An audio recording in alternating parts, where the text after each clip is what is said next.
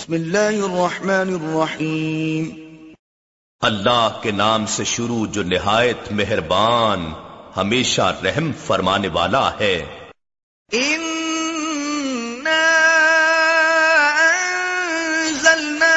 في ليلة القدر۔ بے شک ہم نے اس قرآن کو شب قدر میں اتارا ہے۔ وما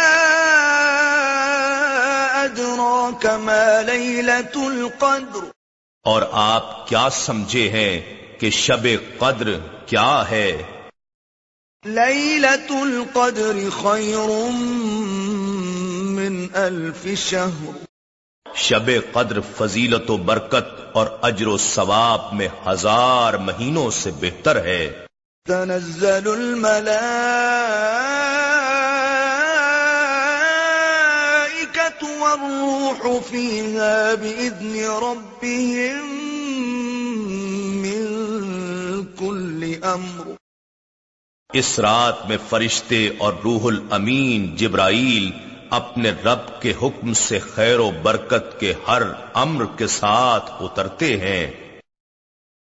سلام هي حتى مطلع الفجر یہ رات طلوع فجر تک سراسر سلامتی ہے۔